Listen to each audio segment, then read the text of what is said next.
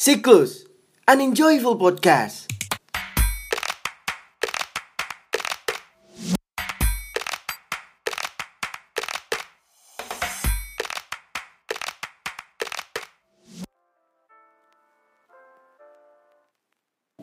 Hai, here again with your host on Siklus Podcast. I'm Sultan Arif dan di sini gue ditemenin sama Rehan Puresa. Halo Pure. Halo.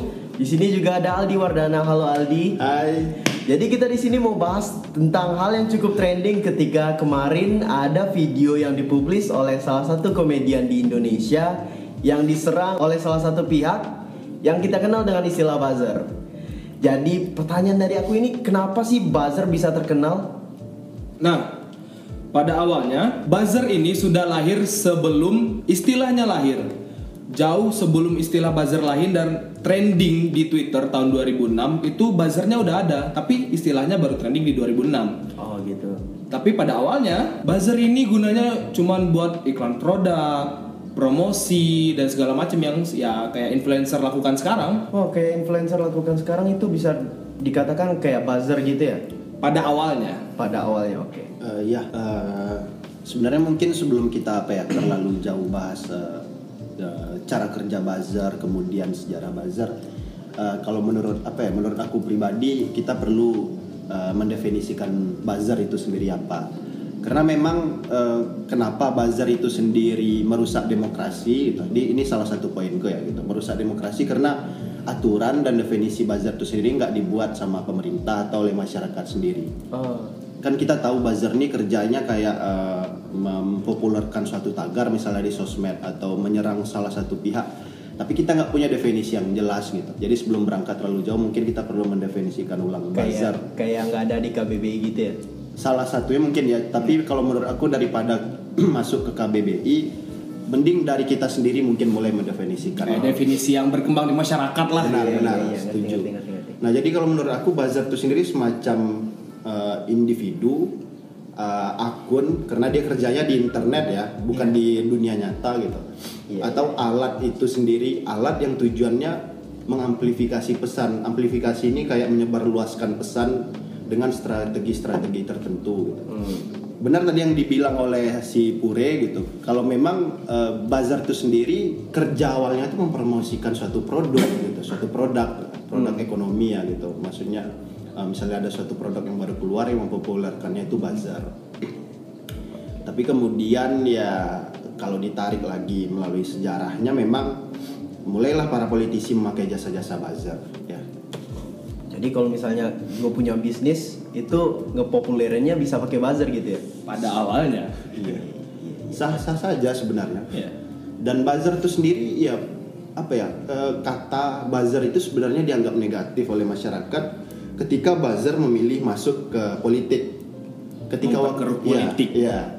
Karena waktu itu ya seperti yang kita tahu waktu itu pertama kali di Indonesia memakai jas yang apa ya memakai jasa buzzer waktu politik tuh pas eh, pilkada eh, pilgub eh, DKI DKI tahun 2000 berapa ya? dua- 12. Ah ya 2012 waktu itu udah pakai jasa jasa buzzer gitu. Nah semenjak itu mulailah eh, stigma negatif terhadap buzzer ini terjadi karena memang pada waktu itu dan kemudian seperti kita tahu pas pilpres 2019 buzzer sendiri kan memang kebanyakan menciptakan hoax, isu-isu sara dan Iya, iya, oleh iya, karena itu dianggap negatif oleh masyarakat.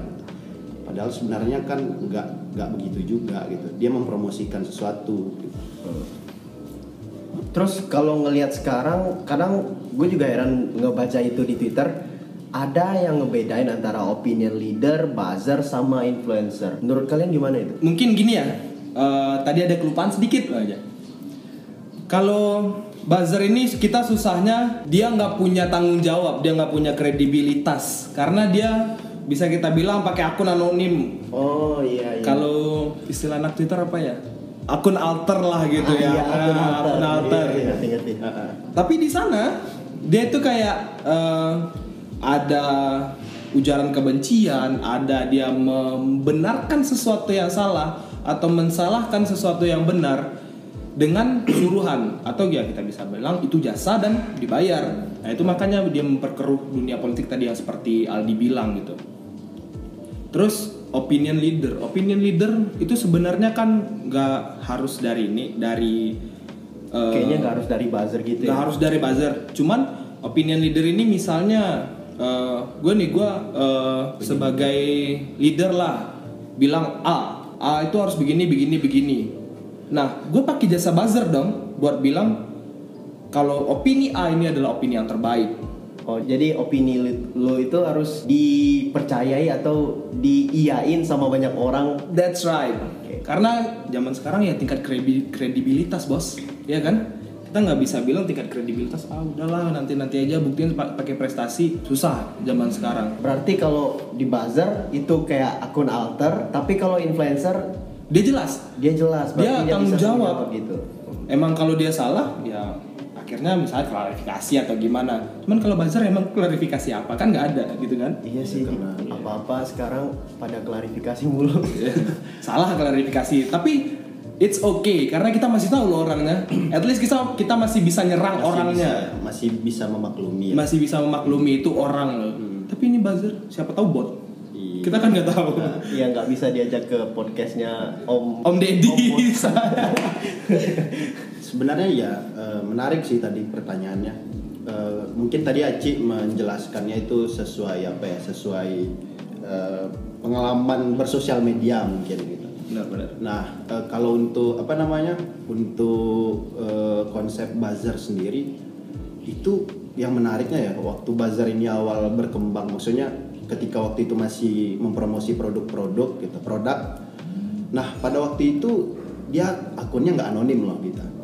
Kemudian gitu, pas perkembangannya ketika buzzer ikut serta pada kontestasi politik atau mempromosikan citra politik suatu eh, apa suatu eh, maksudnya eh, mempromosikan citra orang yang dibayarnya politisi entah siapa gitu.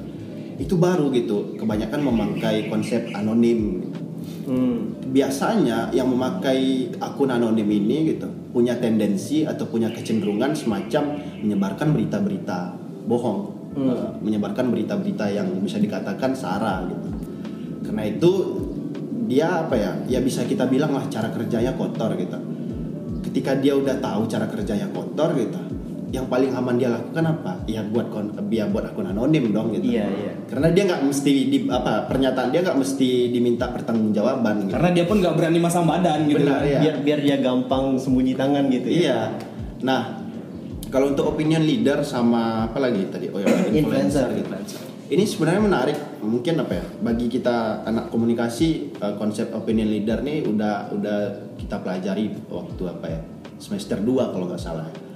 Eh, komunikasi apa KPP, komunikasi Penyuluhan.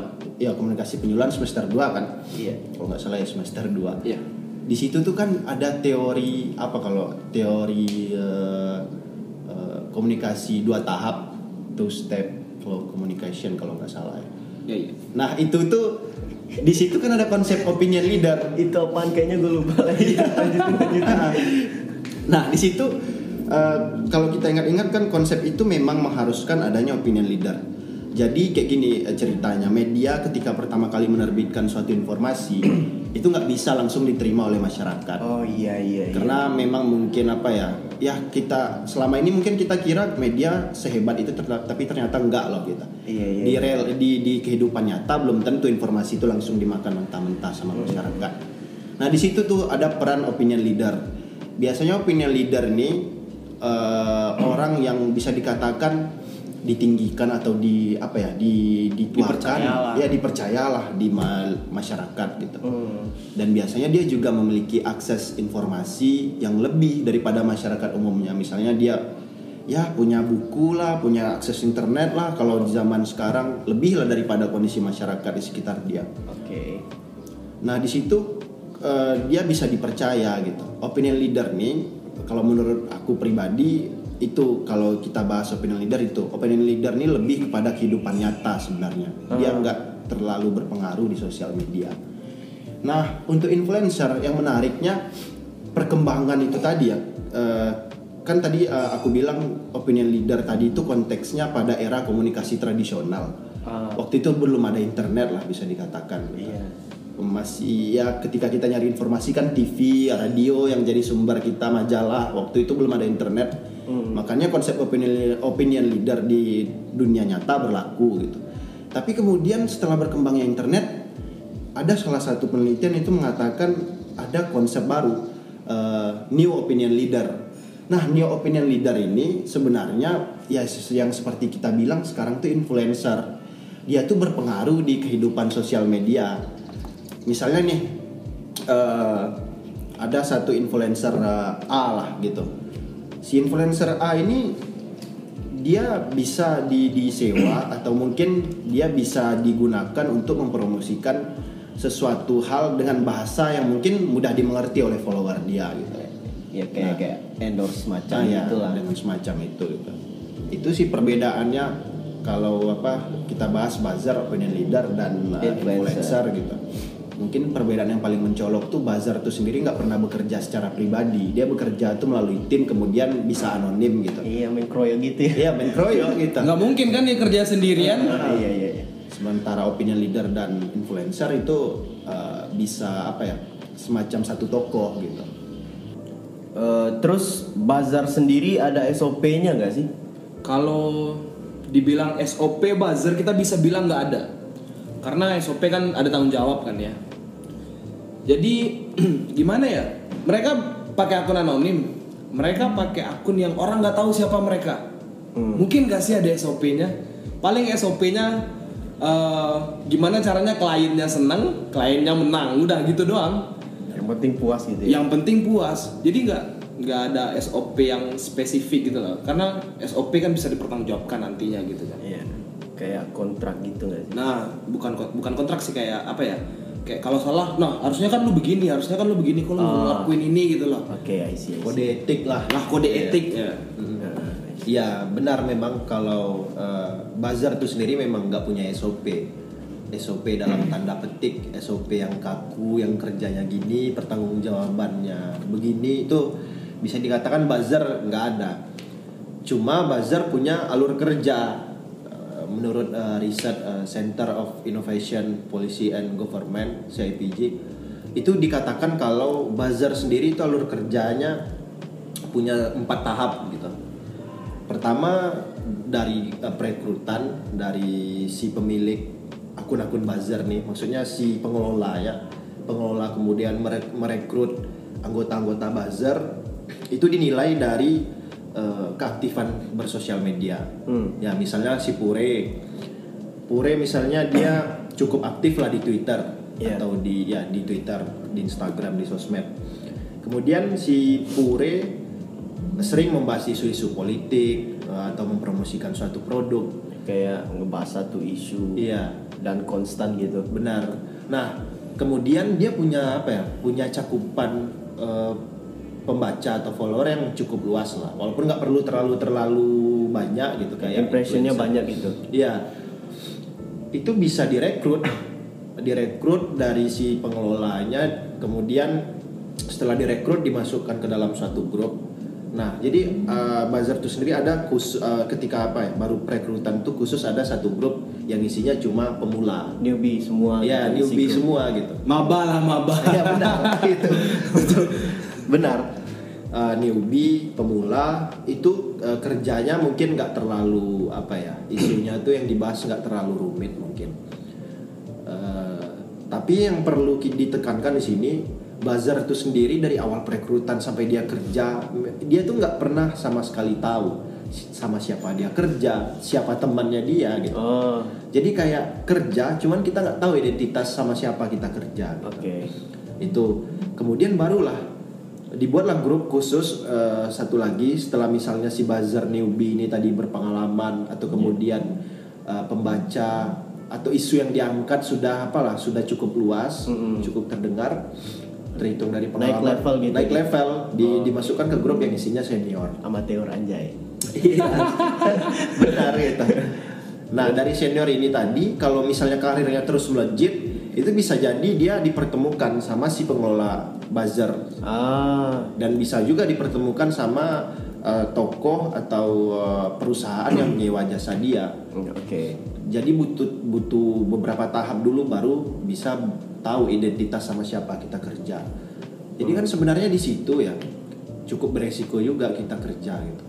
Eh, di industri buzzer politik Terkhusus politik gitu. Iya, karena buzzer produk mungkin mungkin udah tahu identitasnya duluan mungkin. Terus ngingat eh, gara-gara politik tadi nih keberadaan buzzer untuk bikin opini publik itu jadi ancaman dalam demokrasi nggak? Sebenarnya gini dulu, kalau apa ya ditanya apakah buzzer itu sendiri jadi masalah di negara demokrasi khususnya kayak Indonesia Hmm. dan negara demokrasi lainnya, kalau menurut saya, menurut aku pribadi jelas bermasalah. Karena gini, buzzer itu sendiri dia eh, bisa dikatakan dia bukan entitas atau perwujudan eh, seorang apa ya individu atau manusia yang menyuarakan aspirasinya secara murni gitu. Oh. Dia dibayar loh, dia dia dibayar gitu eh, untuk membahas suatu isu tertentu dan kemudian dia punya sumber daya ekonomi dan sumber daya manusia yang cukup banyak gitu. Jadi sebenarnya mm, kalau menurut aku secara pribadi tentu saja merusak demokrasi karena pendapat dia itu cuma pendapat yang dibuat-buat bukan suara aspirasi murni dari masyarakat. Bahkan dalam apa ya dalam uh, level yang cukup ekstrim itu bisa loh buzzer ini sendiri membuat keributan uh, suatu isu yang nggak jelas ujungnya.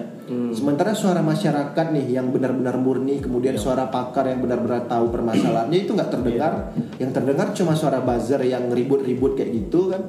Nah jadi kalau begitu kan gimana kita mau ngambil keputusan di tengah situasi yang rumit begitu, yang ribut-ribut. Oleh karena itu kenapa kalau menurut aku pribadi buzzer bermasalah untuk negara demokrasi. Kayak threat tersendiri ya, kayak ancaman gimana? Kayak kebebasan berpendapat itu terhalangi. gitu. Benar, iya. Ya istilahnya kayak gini lah. Eh, di demokrasi itu kebebasan berpendapat itu jadi poin yang utama loh. Iya. Tapi karena saking bebasnya itu dimanfaatkan oleh industri buzzer. Oh. Justru jadi dia menjadikan kebebasan ini sebagai senjata untuk mengacaukan eh, suara-suara yang murni dari masyarakat. Kayak penyalahan penyalahgunaan lah gitu ya. Kebebasan berpendapat. Iya. Karena kan eh, nambahin sedikit di ya kita tahu Indonesia ini negara yang berdaulat dan negara berdaulat itu adalah negara yang bisa apa ya bisa me- menjaga atau memastikan kalau hak-hak setiap warga negaranya itu tersalurkan kan ya salah satu hak tadi itu eh, kebebasan berbicara di depan umum dan segala macam kebebasan berpendapat juga Iya. tapi yang jadi masalahnya si buzzer ini eh, dia menggunakan haknya tanpa tanggung jawab. Oh, Kalau kata orang oke. eh, kekuatan itu sejalan dengan tanggung jawab kan. Iya. Nah, nah, hak Buat itu kita Spider-Man tuh ya. ya sejenis itu. Nah, dia kan punya kekuatan nih karena haknya terlindungi kan. Dia punya hak, dia punya kekuatan untuk berbicara, tapi dia nggak punya tanggung jawab di dalamnya. Sama aja kayak em, apa orang mencuri misalnya, kan nggak ada tanggung jawab di dalamnya, merugikan orang lain nggak? Nah, dalam hal ini yang dicuri apa? Yang dicuri eh, perhatian masyarakat, yang dicuri opini masyarakat, tapi dia nggak bertanggung jawab terhadap itu. Jadi gimana caranya? Demokrasi rusak. Iya. Jadi ya bisa dikatakan demokrasi itu rusak di eh, secara apa ya, secara internal gitu. Kalau misalnya kan demokrasi bisa rusak nih negara tuh bisa rusak eh, stabilitasnya dari faktor eksternal eh, dijajah atau diserang dari negara lain. Jadi untuk kasus untuk kasus buzzer ini sendiri itu bisa dikatakan negara kita rusak dari dalam loh. Karena gini aja logika sederhananya gini. Bayangkan misalnya si eh, Sultan atau si Pure itu punya keresahan terhadap negara ini. Misalnya keresahan kalian tentang kasus RUU PKS deh. Anjay gue jadi nasionalis. Oh jadi anda nggak nasionalis? bukan bukan bukan bukan gitu. Halo BNI. iya. Nah jadi kalian punya keresahan nih terhadap RUU PKS. Eh, kalian merasa eh, korban pemerkosaan, korban yang dilecehkan itu harus diberikan apa Oh. perlindungan hukum. Kayak speak up gitu ya. Ya speak up kalian misalnya berdua. Itu kan suara murni dari seorang warga lah. Emang Iya, bener-bener dari hati keresahan gitu ya. Dari hati nurani gitu. Benar, anjay. Iya, dari hati nurani atau dari pikiran yang jernih lah. Iya. Cuman hati nurani ini agak apa ya? Agak dalam lah sedikit. Iya. lanjut lanjut lanjut. Ya gitu. Tapi tiba-tiba karena ada satu apa ya? Satu tokoh politik yang nggak suka misalnya. ini ngapain sih si Sultan atau si Pure nyuarain hal begini gitu? Dia sewalah buzzer. Bayarnya buzzer kan. Kemudian si buzzer inilah yang membuat buat seolah-olah si korban ini nggak butuh perlindungan padahal kekerasan seksual itu nyata dan terjadi loh. Karena itu kalian em, menyuarakan itu. Sementara si buzzer ini karena dibayar dia buatlah dia palsukanlah data-data kalau ternyata korban itu nggak ada korban itu cuma bohongan. Oh. otomatis orang yang mengalami keresahan yang nyata itu jadi eh, nggak nggak ditanggapi oleh negara. Dan yang terdengar tentu si buzzer ini tadi. Ngeri juga cuy iya oleh karena itu kenapa buzzer ini bermasalah untuk negara demokrasi jadi tadi kalian ada nyebutin itu ada buzzer politik buzzer demokrasi sama nggak sih? Buzzer politik atau Politik. buzzer produk ya? Maksudnya buzzer politik. produk. Politik sama demokrasi itu sama nggak sih? Sa- sama sih. Karena ya karena dia berkelindan. Oke, Iya. berarti ada kayak buzzer produk, buzzer politik, terus buzzer apa aja lagi yang ada? paling dua itu sih. Kalau buzzer ya buzzer politik terus buzzer produk. Buzzer politik ini ya udah masuk semua. Masuk ke demokrasi kebijakan kebijakan ke pemilunya nanti Eh, nah, terus kan sejak tadi kita pada ngomongin buzzer politik. Terus kalau untuk buzzer produknya itu gimana sih itu? Eh, gini beneran maksudnya gimana Eh, buzzer produk buzzer politik Ya, tadi kan kita udah jelasin panjang-panjang, eh, udah ngomongin panjang-panjang tentang buzzer politik. ah Terus kalau yang buzzer produk ini gimana? oh gitu oke. Gimana gimana gimananya itu? gimana gimana ini oke Em, sekarang kita tahu dulu. Buzzer produk itu udah ganti nama nih. Jadi? namanya bukan buzzer produk lagi. Namanya jadi influencer. Oh berarti eh, buzzer yang buzzer produk ini bisa dipertanggungjawabkan gitu? that's right. Karena eh, pada awalnya memang buzzer ini buat produk. Memang benar sih buat produk. Cuman lama kelamaan elit politik atau orang-orang yang punya kepe- kepentingan dalam politik mikir dong wis produk aja bisa booming apalagi gua gitu kan Ah, Iya kan? Nah. oke. Garit, garit, garit. jadi mereka pakailah jasa buzzer Jadi- untuk memboomingkan sesuatu isu Mulai mulai dari situ lah pisah gitu ya. Nah, akhirnya bisa. Ya kan? Yang politik ya buat politik, yang ini ya namanya berubah jadi influencer. Jelas sama-sama dibayar. ya. Yang jelas sama-sama dibayar. Ya mungkin aku agak berbeda dengan uh, Pure mengenai uh, perbedaan buzzer produk, buzzer ekonomi dan buzzer politik.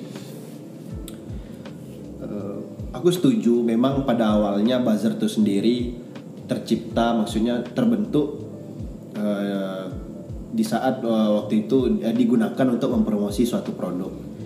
Kemudian elit-elit elit-elit politik melihat uh, potensi wah ternyata buzzer bisa dipakai untuk mempromosikan uh, image atau citra seorang politisi. Jadi uh, kalau dari segi sejarah aku setuju. Uh, cuman perbedaannya di sini, perbedaannya itu eh, jika kemudian tadi si Pure mengatakan kalau buzzer produk ini tadi kemudian menghilang atau menjadi influencer, Influencer. Kalau menurut aku enggak ya, buzzer produk masih tetap ada. Masih. Oh berarti emang buzzer buzzer, influencer influencer gitu. Benar.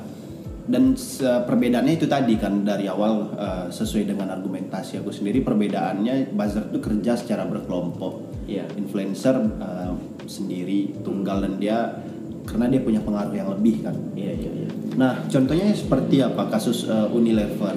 Unilever mempromosikan kalau dia apa ya? Dia membranding citra dia pro LGBTQ gitu. Yang yang kemarin ya. Iya. Oke.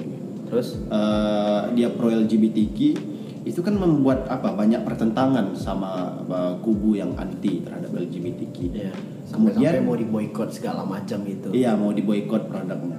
Tapi kan kita lihat tuh di komentar di sosmed atau di Twitter itu ada beberapa orang yang eh, pro gitu terhadap eh, Unilever cuman karena ada kesamaan narasi maksudnya narasinya tunggal gitu itu bisa diidentifikasi dia nih buzzer loh buzzer produk.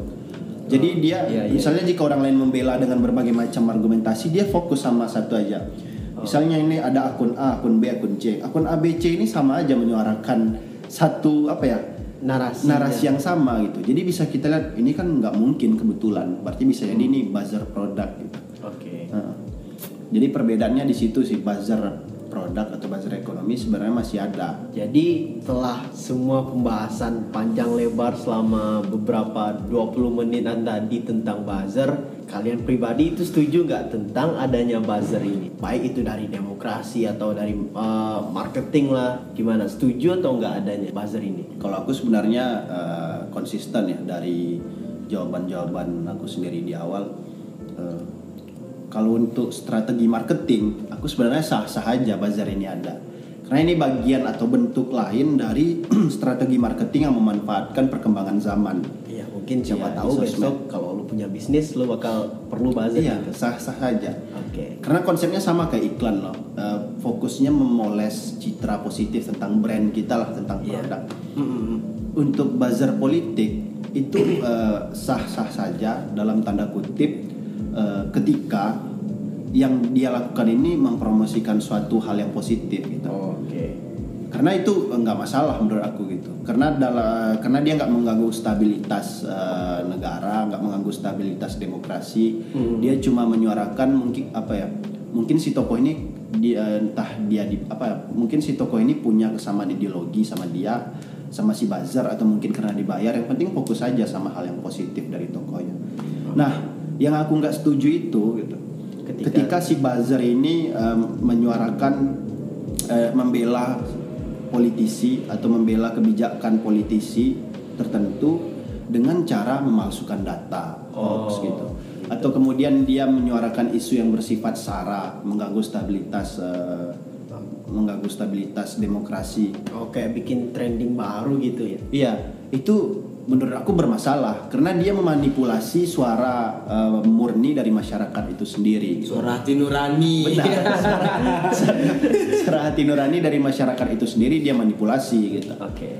dan tentu saja eh, dan itu ya seperti yang tadi aku katakan itu bermasalah untuk demokrasi mungkin itu Kalau dari gue pribadi sih hampir mirip sama jawaban Aldi tadi, cuman masalahnya yang pertama kita bahas yang paling inilah yang paling terngiang di kepala masyarakat buzzer itu ya udah di politik gitu kan. Iya.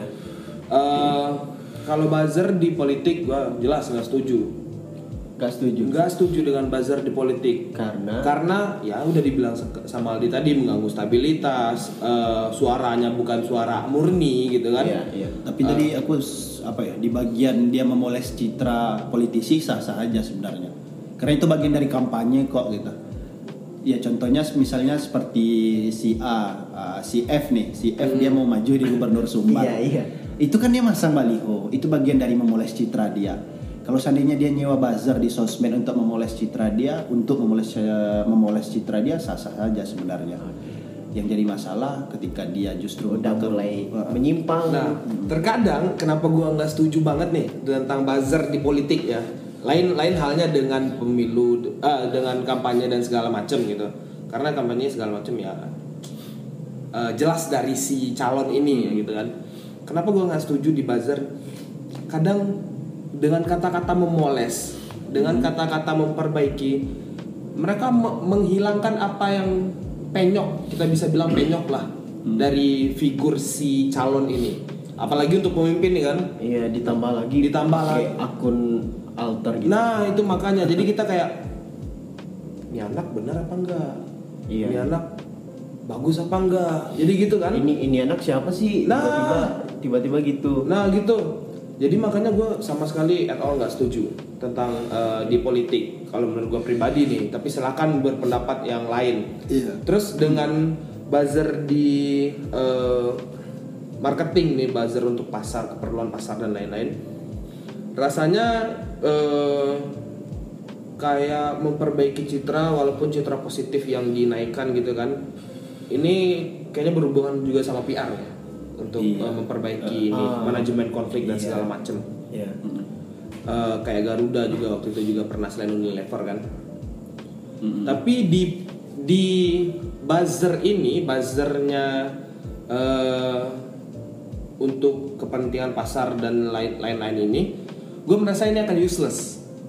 Kenapa? Kenapa? Iya kenapa? Karena boy masyarakat udah pinter gitu loh mereka punya ideologi masing-masing apalagi kalau yang di yang dicontohin sama Aldi tadi masalahnya ideologi kan LGBTQ plus gitu kan Iya. nah apalagi mereka udah paling pinter mereka punya ideologi sendiri dan segala macam segala macam segala macam ini menurut pandangan gue pribadi ya jadi akan useless mereka bilang "Gua- eh, kita mau ini kaum minoritas dan segala macam gitu kan kita mau hargai hak hak kalau ada orang yang nggak setuju tentang itu gitu dan di Indonesia gue rasa mostly orang nggak setuju tentang LGBTQ plus gitu.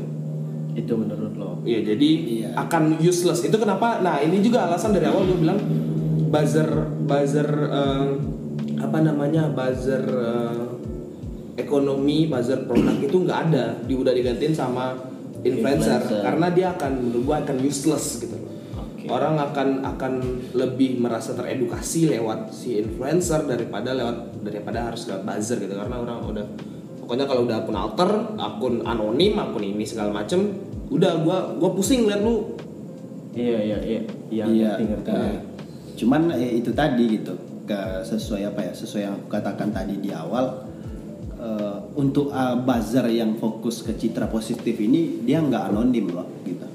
Dia nggak anonim gitu. Cuman mungkin narasi dia sama gitu. Oh. dia nggak anonim. Nah eh, justru gini gitu.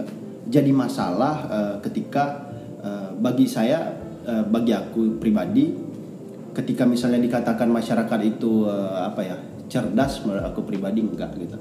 Premis itu sendiri sebenarnya eh, cukup apa ya cukup cukup pro Perlu kontra gitu. dipertanyakan. perlu dipertanyakan dengan apa data yang ada karena bisa di- dilihat ya eh, harusnya ketika masyarakat itu cerdas kita nggak perlu takut eh, dengan buzzer gitu tapi kan kita di poin-poin kita Oh, sebelumnya iya, kita sendiri takut juga. dengan buzzer gitu Benar juga, benar juga. Berarti sebenarnya buzzer itu memang eh, bermasalah ketika masyarakatnya nggak tercerdaskan lah istilahnya gitu. Makanya itu tadi gitu. Ketika misalnya dikatakan itu useless, menurut aku enggak gitu. Karena sampai saat ini terbukti gitu. eh, Pada ke trigger soalnya. Iya, terbukti masyarakat kita yang yang ya anggaplah literasi media dan literasi digitalnya itu kurang gitu. Itu termanipulasi dengan pesan-pesan yang ada. Nah, kalau seandainya misalnya gini, kalau aku berpikir kalau misalnya buzzer untuk politik eh, memoles citra yang positif itu salah gitu. Lantas apa bedanya dengan dengan apa dengan eh, iklan gitu. Iklan itu sendiri kan memang tujuannya untuk promosi, udah dijelaskan dari awal gitu. Iya. dan dan en- apa uh, dan itu bagian dari marketing. Kita nggak bisa mengatakan itu uh, mem- apa ya membohongi atau enggak itu nggak bisa karena itu bagian dari strategi marketing dia. Nggak mungkin dong dia mengiklankan sesuatu yang dia bilang ini keburukan produk saya. Nggak mungkin kan gitu. Nah itu gitu. Makanya Tapi ada sih iklan bukan men- menunjukkan keburukan produknya, cuman secara tidak sengaja gitu bukan bukan lu lu pernah ngelihat iklan rokok gak sih? Hah? Iklan iklan rokok itu kebanyakan yang gue lihat itu nggak nunjukin keunggulan rokoknya itu sendiri. Contoh kayak ya iklan emang nggak ada. Super. emang nggak ada emang nggak ada. Tapi kan di situ dia memoles citra si rokok. Seolah-olah rokok ini bagian dari laki-laki yang maskulin. Anjay, iya laki-laki yang suka olahraga. Iya ujung-ujungnya suka- suka motoran iya, gitu kan. ujung-ujungnya kan langsung eh, seolah-olah kita berpikiran kalau wah ternyata ngerokok ini maco. Bagi iya, orang iya, iya, itu. Kayak bikin itu sendiri ya kayak apa sih istilahnya itu? Kayak ah, stereotip gitu. Iya itu makanya. Mungkin eh, kita apa ya eh, sebenarnya eh, kita eh, bisa timbul pertanyaan baru. Lantas apa apa solusinya dari semua ini gitu? Kan tadi ditanya kalau eh, apa ditanya kalau apakah kamu setuju atau enggak sama buzzer? Iya. kalau aku kan setuju di beberapa bagian Iya. dan nggak setuju ketika buzzer ini justru menyebarkan berita yang eh, negatif. Pokoknya bikin pusing lah. Iya. Tapi ketika ah, dari situ menurut aku perlu ada solusi di sini gitu. Solusi yang paling mungkin itu tadi sebenarnya mengedukasi masyarakat untuk melek dengan literasi digital. Ah. Jadi dia tuh bisa membedah loh gitu. Kayak gini. masyarakat ketika dia nggak tahu misalnya nih si politisi ini mengi- apa ya si, si buzzer ini mengiklankan politisi gitu tentu dia termakan dengan narasi yang ada. Oh iya misalnya si F ini oh iya dia baik dia religius kayak gitu kan. Tapi lain halnya ketika misalnya nih masyarakat nih dia teredukasi masalah literasi digital. Dia pasti kayak mengambil apa ya reading komprehensif bah- bahasa. Oh iya benar jadi dia membaca kayak apakah benar kayak gini. Dia carilah informasi apakah faktanya itu sesuai dengan hal yang demikian. mulai skeptis. Iya mulai skeptis. Nah kalau masyarakat kita udah teredukasi, eh, maksudnya ya eh, teredukasi dan literasi digital yang udah baik gitu, itu sebenarnya bisa membedakan. Oh ini kampanye nih, oh ini iklan gitu. Kenapa langsung Iya. dikategorikan gitu ya Iya. pas pertama baca gitu benar gitu. Oh ini iklan. Oh ini eh, ini baru eh, nyata gitu. Oh ini eh, informasi yang keliru gitu, yang sesat misalnya. Itu sih kalau menurut aku. Terus peran media juga penting di sini. Media media terverifikasi ya, misalnya kayak televisi, pers gitu. Tapi itu udah dilakukan sih. Contohnya kayak Tirto, Tempo itu kan ada cek fakta gitu. Iya kan? Ada sesi cek fakta di situ. Itu dia rutin selalu kayak memposting misalnya ini ada informasi yang disebarluaskan melalui buzzer lewat WhatsApp, pesan WhatsApp. Itu eh, nggak lama sesudah itu misalnya dapat laporan di si Tempo atau si Tirto, kemudian mereka ulas dan mereka buktikan nanti oh informasi ini sesat, keliru gitu. Menurut aku itu sih. Jadi kalau kita mau masuk apa ya eh, biar demokrasi ini sendiri nggak nggak hancur, nggak bermasalah karena buzzer yang negatif tadi, itu pertama ya tentu harus mencerdaskan kehidupan bangsa. Yang kedua eh, peran media sebagai gatekeeper informasi itu perlu gitu. Mungkin dua itu sih. gitu. Jadi kan masyarakat bisa membedakan ini iklan, ini ya, informasi, ini eh, eh, hoax, ini enggak gitu. Kayak gitu sih. Terus nih nambahin ngomong-ngomong tentang eh, apa tadi literasi media kan. iya Em, mungkin eh, Arif atau Aldi pernah baca gitu akhir-akhir ini nih zaman-zaman corona inilah beberapa bulan ke belakang. iya kita emang nggak gitu. emang corona udah berapa bulan? Aduh nggak nyadar gua. Dua bulanan nggak sih? Lebih lah lebih lah. Iya, dari dari April. dari Maret Maret. Maret. Maret ya. Oke. dari Februari Maret ah. nggak nggak penting sih. Kapan dimulainya yang penting dia belum berakhir. Nah eh, itu ada salah satu eh, orang. Ya em, kita bilang dia tokoh juga. Yang kita bilang dia tokoh juga yang cukup apa ya tingkat kredibilitasnya cukup tinggi. Iya. Jadi dia waktu itu kita nggak bilang orangnya nih kita nggak bilang siapa-siapa tapi bagi yang pernah dengar cerita ini atau pernah baca dia pasti langsung ngeh tentang hal ini. Jadi waktu itu dia menyuarakan tentang eh, lockdown. Ya PSBB apa lockdown gitu gue lupa. Kalau nggak salah lockdown sih. Jadi tujuan dia bilang lockdown itu supaya eh, seakan-akan tuntutan ini dari masyarakat hmm, jadi ketika tuntutan udah masyarakat, eh sorry sorry, seakan-akan tuntutan ini dari para aktivis. oh Ketika aktivis sudah menuntut, otomatis pemerintah mau nggak mau harus mengikuti dong kata aktivis kata masyarakat, gitu kan? Aktivis ini kan kayak perpanjangan tangan dari masyarakat gitu kan, Iya, iya. pemerintah. Jadi pemerintah bisa mengadakan lockdown tanpa harus ada kompensasi kayak di negara-negara lain. oh kayaknya gua gue tahu nih siapa nih ya silahkan simpan yeah. jawaban itu untuk dirimu sendiri nak iya iya iya nah terus jadi um, setelah itu uh, kedoknya dia terbongkar kedoknya dia bilang lockdown harus lockdown harus lockdown harus lockdown terbongkar setelah orang literasi media ternyata dibaca di rentet ke belakang ternyata dia juga pernah ikut dalam kampanye sebagai seorang buzzer. Dilihat rentetan medianya ke belakang. Dia juga ikut pernah juga pernah ikut. Ah, dan setelah itu dia nggak terlalu aktif lagi di eh, menyuarakan harus lockdown harus lockdown. Mulailah dia cari cara lain. Dan itu buktinya gue optimis banget kenapa gue bilang tadi akan jadi useless karena kepintaran masyarakat. Itulah gue karena optimis karena udah mulai ada tandanya oh Tapi itu bukan bagian dari apa ya? Itu bukan bagian dari eh, literasi digital sebenarnya, literasi media, sorry. Bukan bagian dari literasi media. Ketika misalnya dikatakan nih eh, si si si dokter T misalnya nih. Gitu. Nah, nggak ikut ikutan boy gua nggak ikut ikutan gua misalnya nih si dokter gitu. diisukan eh, misalnya dia eh, dia mempromosikan lockdown. di spill juga nih ya Kemudian lanjut. diisukan oleh bukan dipromosikan menuntut Iya, iya dia menyuarakan Nah, uh, benar, lockdown benar. gitu. Mm, mm, mm. Kemudian masyarakat curiga, dilihatlah uh, background atau dilihatlah latar belakang dia pernah nggak ikut ikut apa ikut gerakan uh, politik atau gerak ikut gerakan apa gitu. Iya.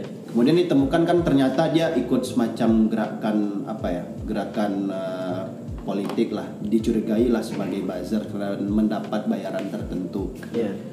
Eh, cuma gitu itu bukan bagian dari literasi media loh gitu Kenapa gitu?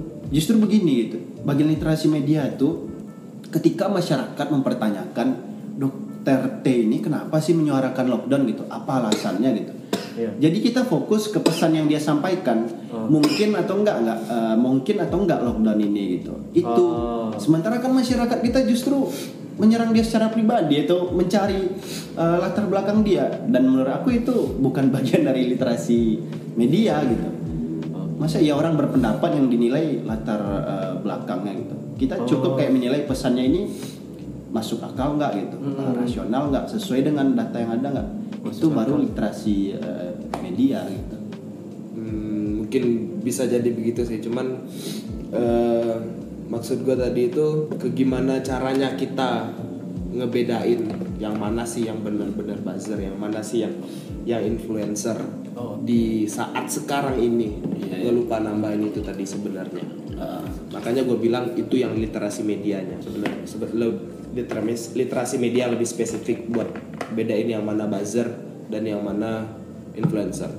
Benar-benar Oke, anyway kalian mas uh, punya closing statement gak? Em, kalau dari gue pribadi sih sekedar berpesan untuk teman-teman yang mendengarkan.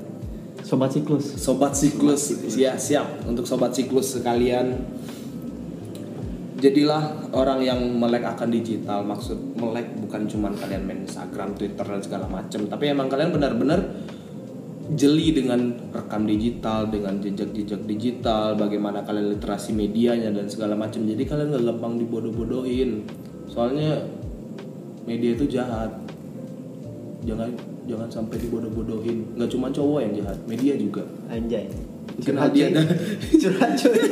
mungkin Aldi ada Mungkin Iya, kurang lebih sebenarnya sama sih.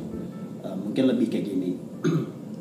Eh, sebenarnya kita sebagai masyarakat, khususnya masyarakat eh, Indonesia lah, eh, agar lebih eh, lebih hati-hati, lebih eh, rasional dalam eh, memilah informasi tertentu gitu. Karena kayak gini, buzzer itu sendiri sebenarnya memanfaatkan kelemahan kita yang tidak tahu dan cenderung emosional. Oleh karena itu kadang informasi-informasi yang sesat, yang keliru yang disebarkan oleh buzzer itu sendiri memainkan emosi sebenarnya. Nah, kecenderungan manusia kan itu gitu. Ketika misalnya eh, emosi atau inti jantungnya inti sari ini, ini sastrawi ya, sastrawi. Oke. Iya. multi tafsir gitu. multi tafsir ya. Ya, intinya ketika misalnya eh, emosi kita udah disentuh, di situ sebenarnya eh, kita eh, bisa bias, maksudnya bisa salah dalam menilai informasi.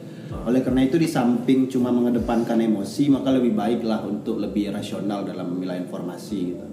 Mungkin itu aja sih. Kalau bagi gua, gua setuju sih soalnya makin gede, makin ke sini yang gua sadarin itu suatu hal itu dibilang benar atau salah itu garis pembedanya itu tipis banget. Apalagi karena ini si buzzer, misalnya satu hal salah, terus karena banyak orang yang kena buzzer ini nih, kalau hal ini benar, orang jadi percaya hal yang salah itu jadi benar. Ya kutipan siapa saya lupa juga.